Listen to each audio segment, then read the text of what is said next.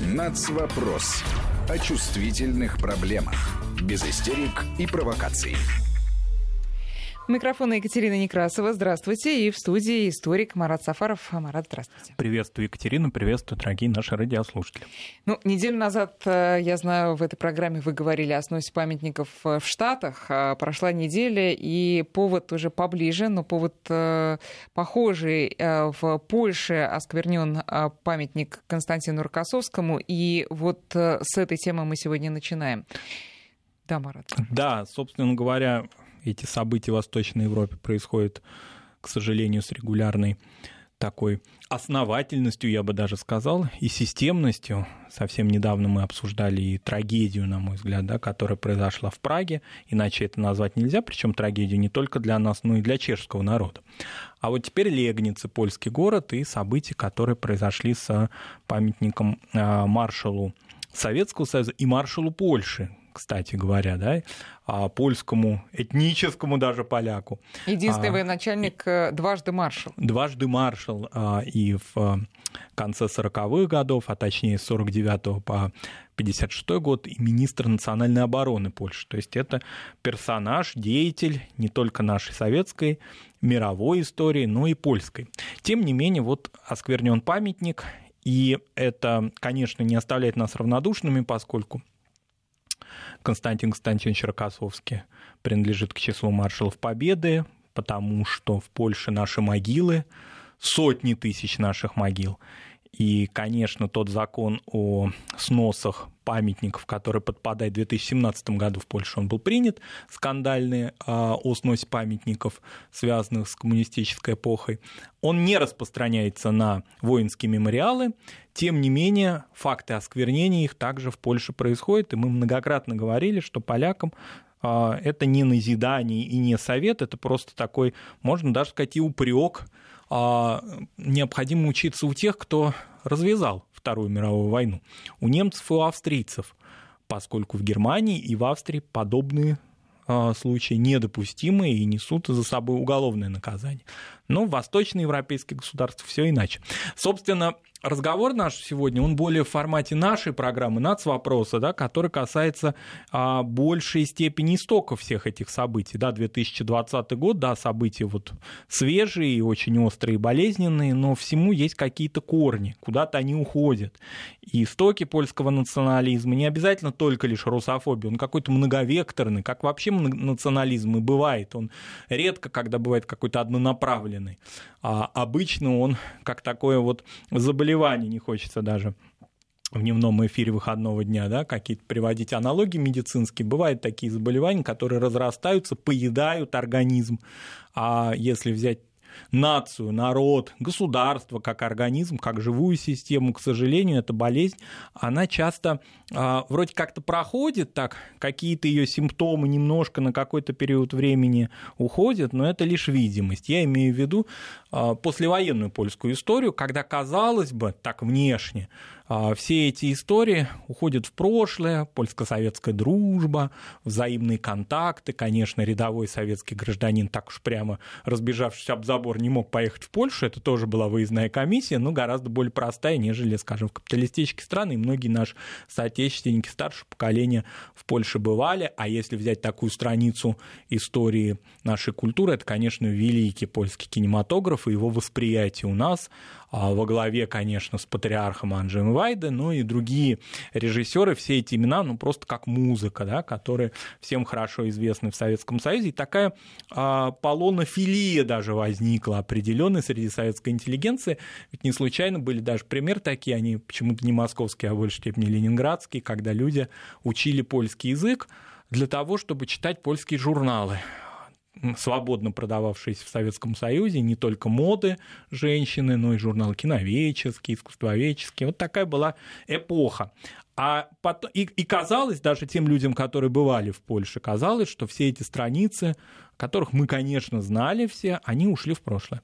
Но, к сожалению, они опять вернулись в постсоветский или применительно к Польше посткоммунистический период и стали очень активно оживать. Надо здесь сказать, конечно, с точки зрения а, современного польского государства, что тоже будет а, очень так однонаправленно определять современную Польшу как исключительно националистическое государство. Выборы, которые прошли президентские совсем недавно, показали а, фактически развал государства вот по этому идеологическому направлению. 50%, ну, условно говоря, да, выбрали Анджея Дуду, представителя а, права и справедливость партии, а, откровенно националистической, эту риторику официально использующий, а так, если мягко говорить, консервативный, правоконсервативный а 50% выбирали мэра Варшавы, представителя ну, центристского направления. Да, там Нек... речь буквально в какие-то десятых процентов. Десятых да. процентов, да. А, И... а можете пояснить, в чем э, национализм э, Дуды? Вот э, на каких-то конкретных, может быть,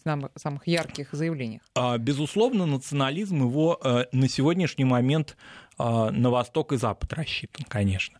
А, он использует в своих и в своей предвыборной кампании, правда, предвыборная кампания в связи с пандемией была такая разорванная, он не мог встречаться много с избирателями, а в онлайн-режиме не все политики готовы еще работать, поэтому как-то все это было немножко комично, но, тем не менее, старые заготовки использовались. Это, конечно, а, я бы даже это не назвал антироссийским заявлением. Они, ну, такие откровенно русофобские. Это фальсификации событий начала Второй мировой войны. Для современной Польши важны события начала Второй мировой войны и ее завершения. А вот между 1939 и 1945 это как-то вот проскальзывает а, с точки зрения каких-либо претензий к нашей стране. А с точки зрения Германии, ну, это какие-то безуспешные и тоже, в общем-то, совершенно комедийные попытки с, у представителей Германии выторговать некие контрибуции.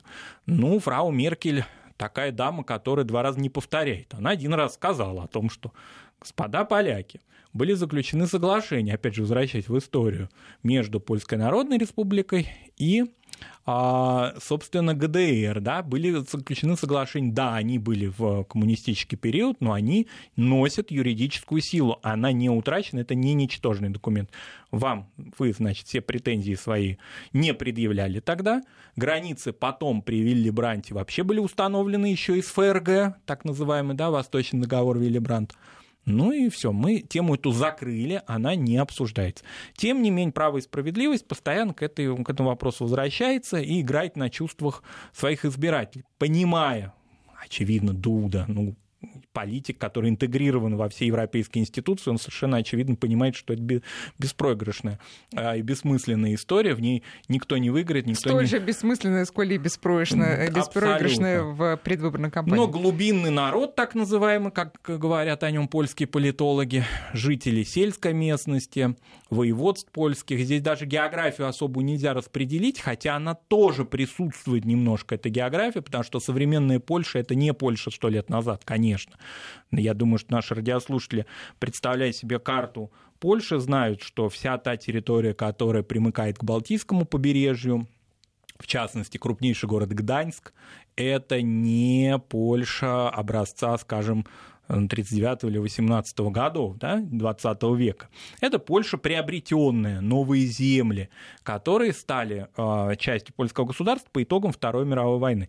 И наоборот, Кресы то есть территория, которая входила во Вторую Речь Посполитую, то есть это территория современной Западной Украины и Западной Беларуси, ну, для ориентира Львов-Брест, например, это территории, которые Польша утратила, напротив. И вот эти фантомные боли, на них тоже право и справедливость активно играет, реанимирует эти исторические сюжеты.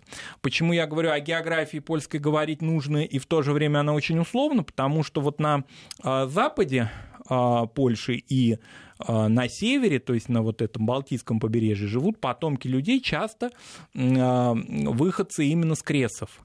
И казалось бы, это вроде бы люди часто вот, ну, в экономических показателях они как-то лидируют эти территории, там высокий уровень иностранных инвестиций, порт крупный, но тем не менее эти люди, вот фантомные боли эти разделяют. Моя бабушка, там скажет кто-то, да, а, какой-нибудь Ян из города Гданьска или из города Шецина, она приехала из Львова, а вот мы теперь только там в качестве туристов. Вот эти истории Дуда и его, а, значит, соработники по партии, они активно используют, конечно. А Гданьск на этом работают. принадлежал?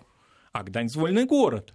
И, собственно, Данцик и поэтому наши туристы, которые из Калининграда перемещаются, значит, на территорию Балтики, только уже польской, часто, э, ну, недоумевает уже нельзя сказать, все-таки у нас есть интернет, и все готовимся мы к путешествиям, но все-таки, да, такие декорации немецкого города.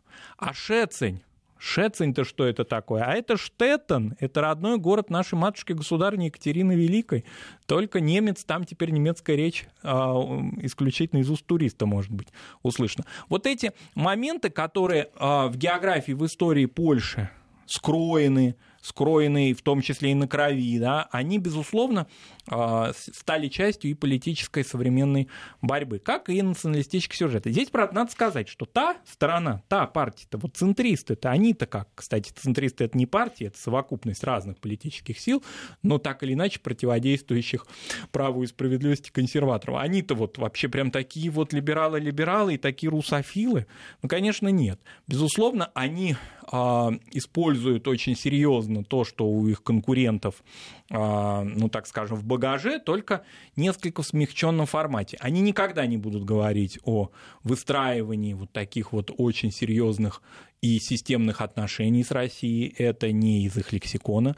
А, они очень осторожны с точки зрения вообще обсуждения польско-российских исторических а, сюжетов и конфликтов. Это их тема, а, ну так скажем, минное поле, поэтому туда они не вступают. В основном, как мы видели по этим программам, они ориентированы на Запад, то есть их интересует, вот они апеллируют различными либеральными сюжетами, которые могут понравиться э, креативному классу в Варшаве, например, в Кракове, молодым полякам, которые часто бывают за пределами Польши, которые а, возвращаются, приезжают они. за интеграцию, в том числе и в культурной сфере. Вот эта культурная тема, она для современной Польши очень тоже опасно, потому что культурно это значит толерантность, это значит защита меньшинств, это значит некие вступления в конфликт с католической церковью, это прием беженцев, кстати, которые а, по своей европейской квоте Польша не принимает категорически и отбивается от всех нападок. Правда, такая интересная история, получая все, значит, преференции из э, брюссельского бюджета. Вот, поэтому либералы, ну вот туда, на эту сторону как-то вот так вот очень осторожненько выходят, хотя иногда, допустим, с темой тех же, той же миграции говорят да, потом нет, вот непоследовательно. А ориентируются на Э, то, чтобы главное не потерять хотя бы часть электората, потому что ну кто такой польский либерал? Польский либерал для меня выкрестовался после присуждения Нобелевской премии прошлом году, правда, в 2019 году Нобелевскую премию вручали за 2018 год, у нас теперь вообще полный, значит, бардак во всех таких мировых сферах, в том числе и с Нобелевскими премиями непорядок. А в 2018, как известно, не вручали, там харазмент был в Нобелевском комитете обнаружен, поэтому перенесли. Ну, так вот, в 2019-м таки наградили Ольгу Токарчук, а, польскую писательницу, многие наши радиослушатели, вероятно, ее читали, она переводилась и до этого в России издавалась. Ну, это такая вот типичная польская либералка. Это даже по внешности по ее видно. Вот если посмотрите на ее фотографии, радиослушатели наши просто вот в поисковиках увидите, что она на польскую пани такую добропорядочную не похожа. Хулиганка такая, значит, идущая против общественного мнения, и сразу же возмутились, значит, с одной стороны консерваторы, позор Польши, как же так? И в то же время вокруг нее объединились либералы. Вот что она транслирует, какие идеи? Ну, это такие вот европейской интеграции. То есть смотрите на Запад. А, а, и зная о том, что ее книги издаются в России, зная о том, что у нее есть русские читатели, она тему России старается не обсуждать, не выходит. Она теперь публичная фигура. До этого, кстати, возвращаясь к Нобелевской истории, полякам как-то вот консерваторам везло на лауреатов, у них прям такие были лауреаты, которым памятники при жизни надо ставить. Чеслов Милош, например, Вислава Шимборска, они такие вот, ну не то чтобы они прямо совсем ультраконсерваторы, но они очень греют вот такой польский дух. Чеслав Милош откуда-то там из Литвы родом, это значит вот туда, вот он, видите, как эта литовская земля, оставшаяся за пределами польского государства, каких людей рождала. Вислава Шимборска а, тоже, в общем, грела душу. А вот теперь вот, вот что-то пошло не так. И вообще в культурной сфере Польши современной очень многие деятели культуры, они нонконформисты по отношению к праву и справедливости и расстраивают, конечно, пана Качинского, а, негласного лидера Польши. Мы знаем о том, что, да, вот прошли выборы, Анджей Дуда, значит, президент, все замечательно, хорошо, он представляет польское государство на международной арене, а реально ниточки, значит, в руках депутата Сейма, скромного, значит, пана, который в черной одежде ходит после смоленской э, катастрофы, в которой погиб его брат, президент Польши. Э, и Ярослав Качинский, он, значит, вот ну как бы сказать, вот это вот интересная вообще конфигурация вроде бы государства, интегрировавшегося полностью в европейскую политику, но в то же время использующее иногда по некоторым таким форматам даже внешним какую-то риторику и стилистику эпохи Пилсудского. Вот мне это очень сильно напоминает даже первую половину 30-х годов, а не то, чтобы даже предвоенный период. Вот это интересная конфигурация, как исторические сюжеты жив, жив, не то что живо, они настолько витальны, они настолько а чем отличалась политических событий. Но она отличалась прежде всего а, той же русофобией, например. Вот она не отличалась, она даже сходна да, с этим. Она отличалась а, тем, что государство межвоенного периода, Вторая Речь Посполитая, она, а, в общем-то, охраняла свои границы национализмом. Национализм как часть идентичности, гражданской, политической идентичности.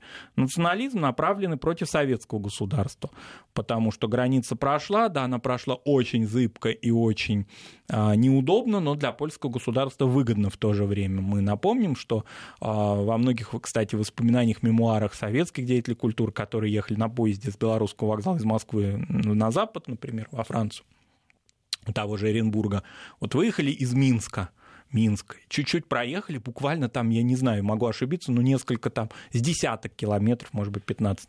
И станция Погорелая – в пригороде Минска. Все, советско-польская граница. То есть Польша была настолько приближена к Советскому Союзу, что это вот вызывало очень серьезные опасения. Для поляков это была территория кресов, они ее наконец получили, оформили и проводили, особенно в конце 20-х, 30-е годы, серьезную такую националистическую политику по отношению к белорусам. А западные границы немецкие тоже были, ну не то чтобы приобретены, но существенно поляков а, в экономическом смысле они, конечно, устраивали. Плюс внутренняя тема – это антисемитизм.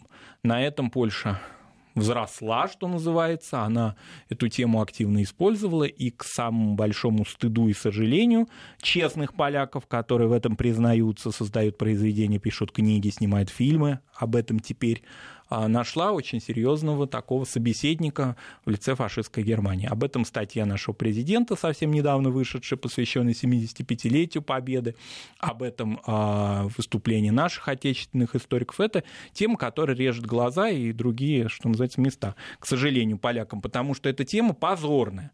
И защищать ее, это значит защищать ну, нацизм фактически. Вот один сюжет, который очень активно а, поляки консервативного плана пытаются затушить, а пытаются как-то, значит, представить, что это а, ошибка или вообще это некое раздувание, это мадагаскарский проект. Вообще тема какая-то безумная с точки зрения даже 30-х годов. Есть остров Мадагаскар, он принадлежал как колония Франции. Все прекрасно мы понимаем, какое, каком он отдалении находится от Европы. А почему бы, значит, еврейское население Польши это мы говорим, конечно, о 30-х годах, такой вот большой, 5-6 некоторые насчитывали миллионов человек, высокая рождаемость, очень серьезные а, участие в промышленности, а проще говоря, чужеродное католическому такому вот э, польскому государству. Ну вот как-то начать переселять на Мадагаскар. Кому пришла в голову такая идея? Она вообще первоначально пришла французам, кстати, которые хотели передать этот остров Польше. Он им был не нужен они говорят, вот у вас нет колоний, вот вам колония. Но там уже подспудно вот эта тема, значит, избыточных ресурсов этнических, она обсуждалась.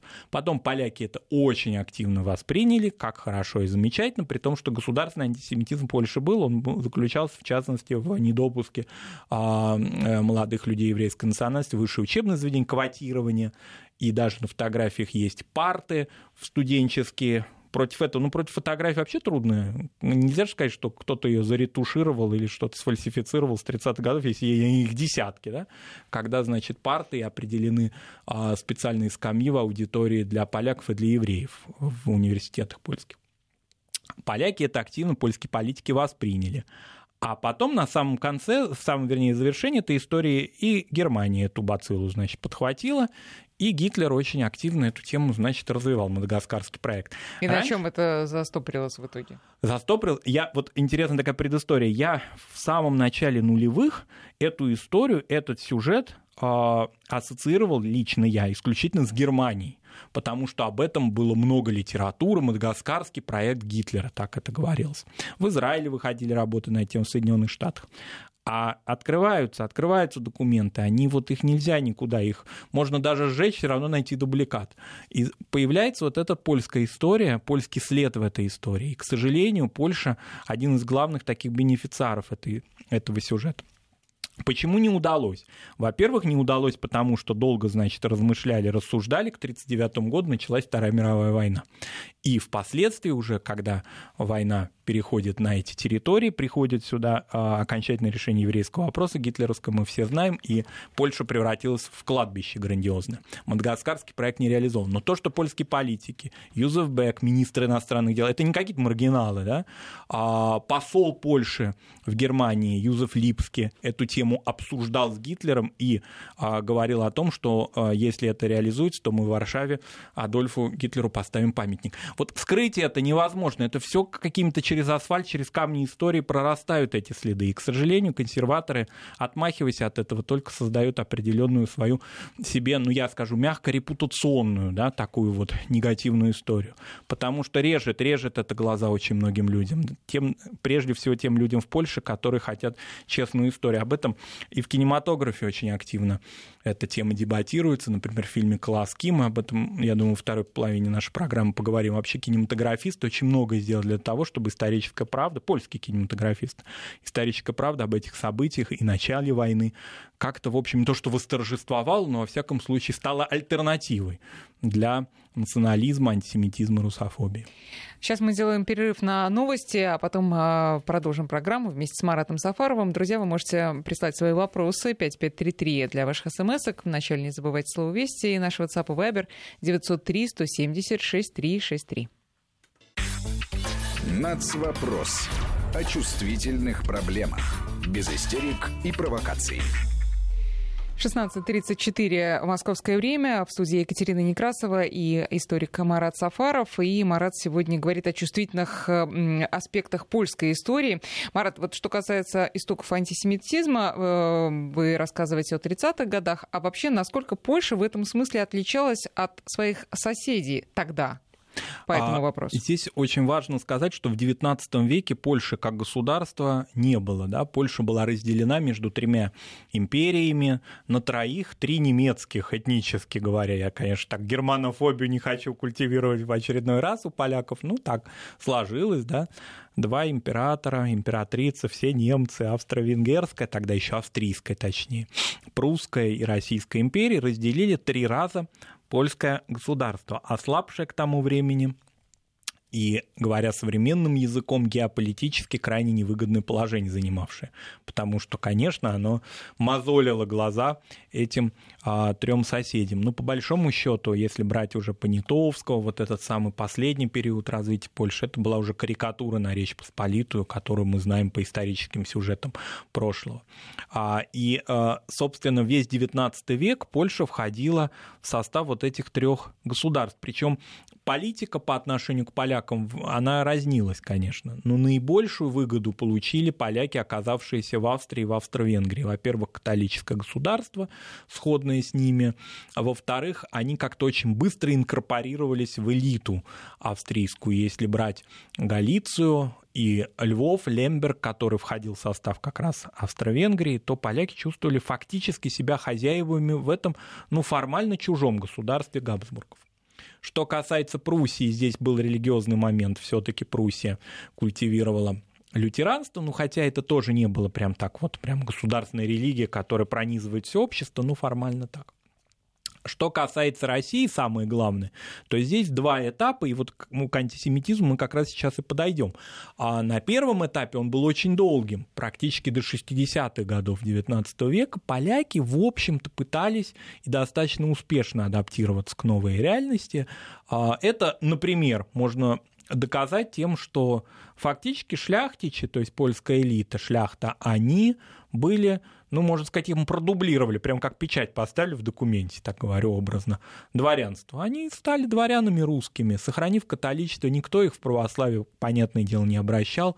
А, костелы польский. Кстати, костел, я иногда смотрю в соцсетях, некоторые наши а, туристы российские бывают там в Испании, в Италии и даже в Латинской Америке. Говорят, я посетил костел такой-то. Это такая очень серьезная, очень а, распространенная ошибка. Костел это все-таки польская католическая церковь, а не вообще и любая только. церковь. Это польское слово. Это польское слово, да. А все остальное это просто католический это собор. просто католический собор, да, можно называть на национальных языках, можно по-русски сказать церковь, собор и так далее, но костел это все-таки асоци... ассоциируется с польским языком. Ну вот в Москве на Малой Грузинской это костел или это собор? Это, конечно, Непорочного костел, потому что непорочное зачатие знаменито своим органом и органными концертами, построены поляками, польской общиной.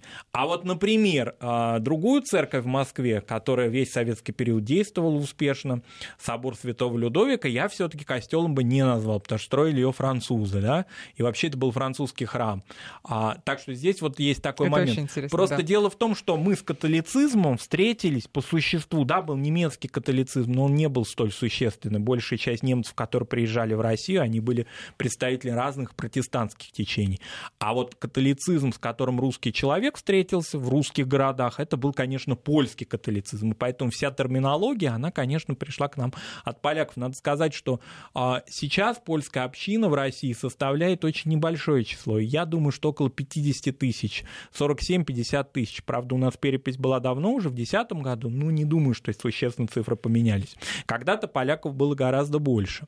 А, и костелы, вот эта география польских костелов, она настолько значительна, что она доходила до Сибири, Восточной даже Сибири. Самые знаменитые, конечно, это московский и петербургский.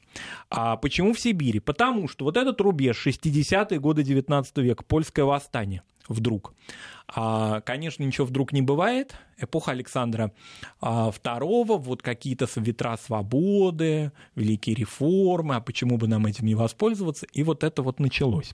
И, конечно, подавленное это восстание повлияло на статус поляков, на их положение. Они вроде бы были, не, вернее так, они не были изгнаны отовсюду, где они присутствовали, но отношение к ним уже а, выражалось Ну уж таких... тогда подробнее про восстание. Восстание само, конечно, охватило те губернии, где, собственно, поляки проживали, западные губернии. А поляки, надо сказать, что были хорошо вооружены благодаря тому, что многие из них были боевыми офицерами. Это не было восстание с граблями и там мотыгами. Это не крестьянская история. Это история существенного такого а, военной, военной подготовки. Вот мы до эфира с вами вспоминали замечательный фильм «История одного назначения» Авдотьи Смирновой, недавно вышедший два года назад. А, он толстовский, но в то же время там очень серьезное внимание так уделено полякам в лице а, Яцевич, по-моему, звали Казимир Яцевич, а, капитан, кстати говоря, да, от которого зависит хотя бы на первой половине, да, в первой половине фильма судьба а, молодого солдата, русского солдата. От поляка в русской армии зависит судьба русского солдата. Вот такой вот парадокс. А, Действительно так и было. То есть польский офицер, он а, воспринимается как русский А офицер. за счет чего удалось добиться такого статуса достаточно серьезного? Это какое-то образование? э, Что? Конечно? Польша, которая вошла в состав России, Австрии или Германии, она была уже достаточно развитым европейским государством. Это была пусть э, в государственном, в таком структурном смысле слабое образование, но с точки зрения интеллектуальной, университетской, военной, это была серьезная, э, серьезная цивилизация, я бы даже сказал так. Почему цивилизация? Потому что, возвращаясь к национализму и антисемитизму, а, польское государство, вот эта первая Речь Посполитая, она а, воспринимала свои меньшинства уже с точки зрения дискриминации, а, воспринимала украинцев и появлявшихся уже так оформлявшихся белорусов, почему говорю так немножко а, корректно или осторожно, потому что все-таки о белорусской нации в таком существенном, да, таком вот прям раз- развитом смысле еще говорить рано, так свысока. Как на таких вот двоюродных братьев, которые вообще-то при желании их хотелось бы ассимилировать. Вот это восприятие соседей с востока, Кресы, как некого такого подбрюшия Польши, как ареала э, распространения польской колонизации туда, а, которые мешают, значит, конечно же, России, находящейся рядом и влияющие на православное население. Вот это все, это все вот эти травмы, которые потом в 20 веке, и как мне представляется и сейчас, они составляют основу польского консервативного такого манифеста. Это безусловно. Что касается антисемитизма, это экономическая конкуренция. Если взять статистику польских городов, неважно, где они находились, в Австрии или в России, а большую часть населения этих городов составляли поляки и евреи примерно в, пропорции одинаковые, 50 на 50, кое-где евреи доминировали в торговле. Это было связано не с тем, что евреи такие хорошие торговцы, плохие земледельцы, а в том, что им запрещали земледелием заниматься вообще на земле, работать и владеть ею. Поэтому промыслы различные, а потом уже в капиталистическую эпоху торговли, а, например, банковская, которая кровеносная система всей экономики, она монополизировалась евреями, и вот эти экономические, сугубо экономические сюжеты, они наложились на старые антисемитские мифы, которые существовали и в Средневековье, то есть средневековые сюжеты, они как-то раз и хорошо себя стали чувствовать в капиталистическом вроде бы мире разума. Например, «Кровавый навет» где-нибудь там в конце XIX века – как в него можно поверить? Можно, потому, если очень хорошо постараться и использовать различные предрассудки местного населения. То есть все было сделано для того, чтобы эти мифы расцвели пышным Расцвели, цветом. да, и на них очень серьезно польское государство а, и Польша без государства, так называемая Полония, а, Полония это такой термин, ну, определяющий поляков в России, что ли, да, а, оно очень активно, эти, они, эти мифы очень активно работали. И поэтому мадагаскарский проект, о котором мы в первой части программы говорили, в лице варшавской или краковской интеллигенции еще 80, там, скажем, лет назад не представлялся чудовищным. То есть люди с университетскими дипломами, врачи, учителя, юристы в Варшаве, в Кракове, а в Люблине они не, не думали о том, что э, это какой-то страшный, это что-то просто необсуждаемое, это страшно. А, тем не менее, ну а почему бы и нет? Это же ведь не какие-то тайные закулисные разговоры, это выплескивалось в прессу, это совершенно активно работало. И поэтому государство, которое воспринималось себя как государство мессии, кстати говоря, это тоже очень серьезная часть польской идентификации, мессианство такое. Мессианство с разных сторон а, единственное славянское государство. Такая история есть. Например, в чем она выражается? Откуда такое корни такого представления? Почему единственное славянское государство? Был такой этнограф в XIX веке Франциск Духинский, поляк, который разрабатывал так называемую туранскую теорию происхождения русского народа. Вот так. Значит, проще говоря, русские, я сейчас цитирую Франциска Духинского, дорогие радиослушатели, это не мои, значит, взгляды. Русский народ, народ тюркский, а не славянский. Он так посмешался, значит, в ордынскую эпоху с монгол-татарами, с ордынцами и так далее, и так далее, что ничего у него славянского не осталось. Украинцы, белорусы, поскольку большая часть этой территории не вошла в состав Золотой, не то, что в не, не оказался под властью Золотой Орды, они вот славянство сохранили. Государство где? Украинцев у белорусов есть государство? Нет. Государство славянское есть Польша. Оно вот в силу разных причин прекратило свое существование в конце XVIII века.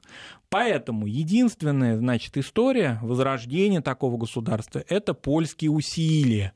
Славянство сохраняется только нами. Ну и еще на это добавляется, конечно, католическая идея, католическое такое мессианство, вообще свойственно идеи страдания, кстати.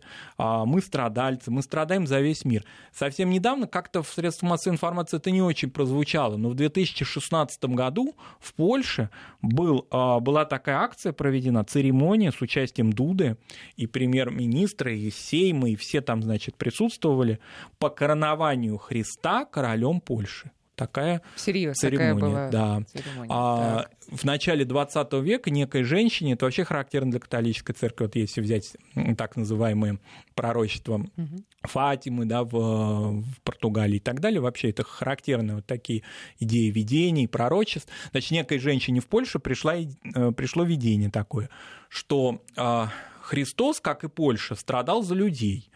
И страдания эти не прекратятся до тех пор, пока он не будет коронован польским королем. Вот такая идея. Это еще была, насколько я понимаю, русская еще Польша, там австрийская, то есть не государство. И вот в течение 20 века в католических кругах в Польше эта идея так вот как-то существовала, скажем так. С ней был, конечно, знаком Иоанн Павел II, а, с ней был знаком его духовный а, учитель, кардинал Вышинский, краковский, по-моему, да, он кардинал был. В общем, это такая идея циркулировала. И как в итоге Ватикан отнесся к этому? Ватик положительно, конечно. Во-первых, Ватикан понимает, что Польша его такая очень важная европейская паства.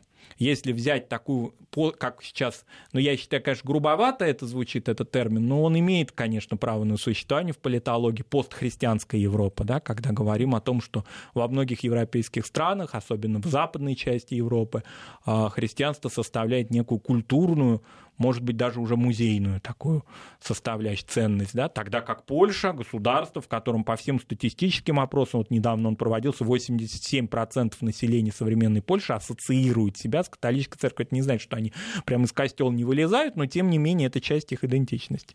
Поэтому, и, кстати говоря, здесь консерваторы и либералы мало чем различаются. Конечно, я понимаю, что Ольга Токарчук вряд ли там, значит, постоянно молится, но тем не менее ее читатели в большинстве своем, если она им что-нибудь сейчас представит анти католическое, им это не понравится. Вот. Поэтому история такова, что для Ватикана такие, в общем-то, достаточно с канонической точки зрения. Это же ведь идея какой-то и богоизбранности одного народа тут получается, да? Э, в христианстве нет ни Елена, ни Иудея, а тут вдруг раз, и оказалось, что Христос, он только король поляков. Ну, значит, Ватикан как-то отнесся к этому спокойно, потому что его представители, кардиналы польские, то есть а, люди, которые... Присутствовали там. Они это, вообще всю церемонию провели. Mm.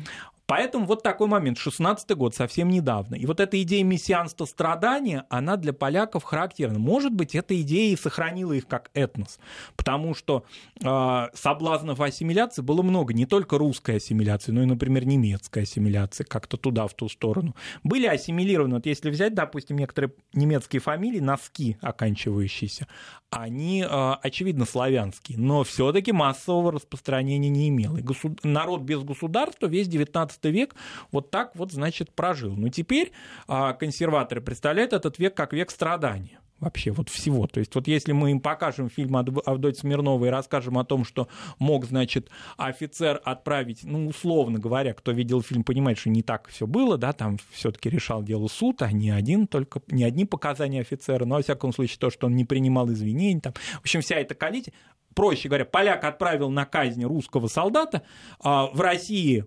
Александра II, условно говоря, или там Николай I, неважно, да, это консерватор не воспримет. Он скажет, что вы там напридумывали, ничего подобного, это наоборот, мы все, значит, на каторге да. в Сибири были, да.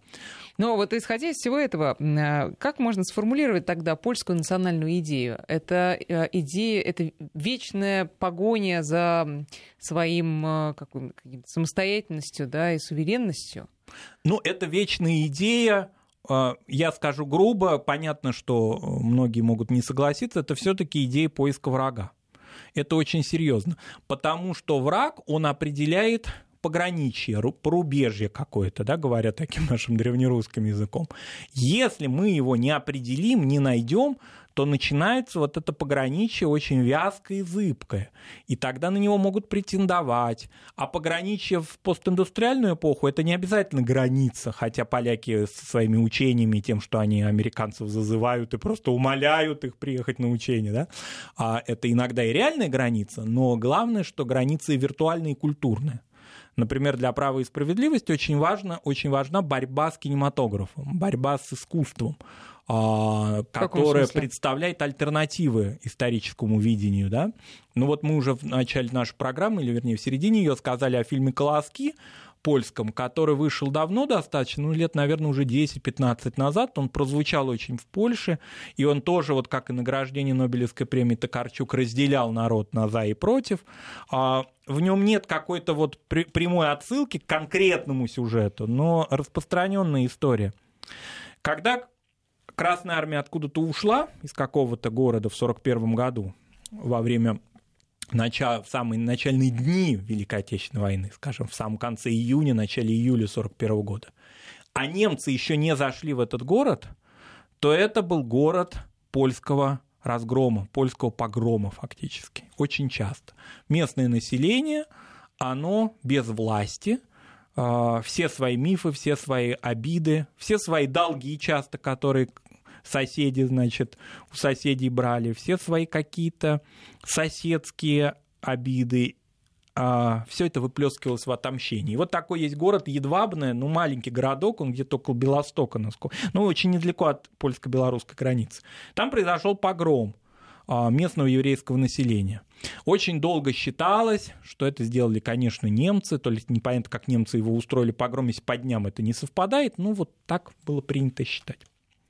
А такой, значит, историк Томаш Гросс опубликовал книгу «Соседи», это 2001 год, в Польше он ее, на польском языке, о том, что по документальным сведениям и по воспоминаниям выживших осуществили этот погром соседи, поляки.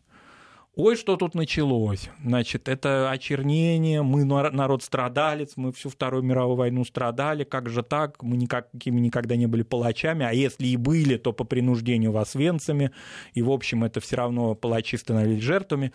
Это все, значит, а, разрыв навет, польского навет, шаблона. Да. Потом был снят фильм «Колоски» на эту тему, и то же самое. Выяснилось, что значит это стыд и срам.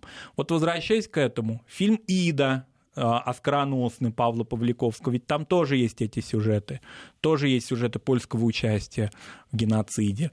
А, фильм а, очень серьезный, большой, многочасовой фильм Шоа, который посвящен катастрофе.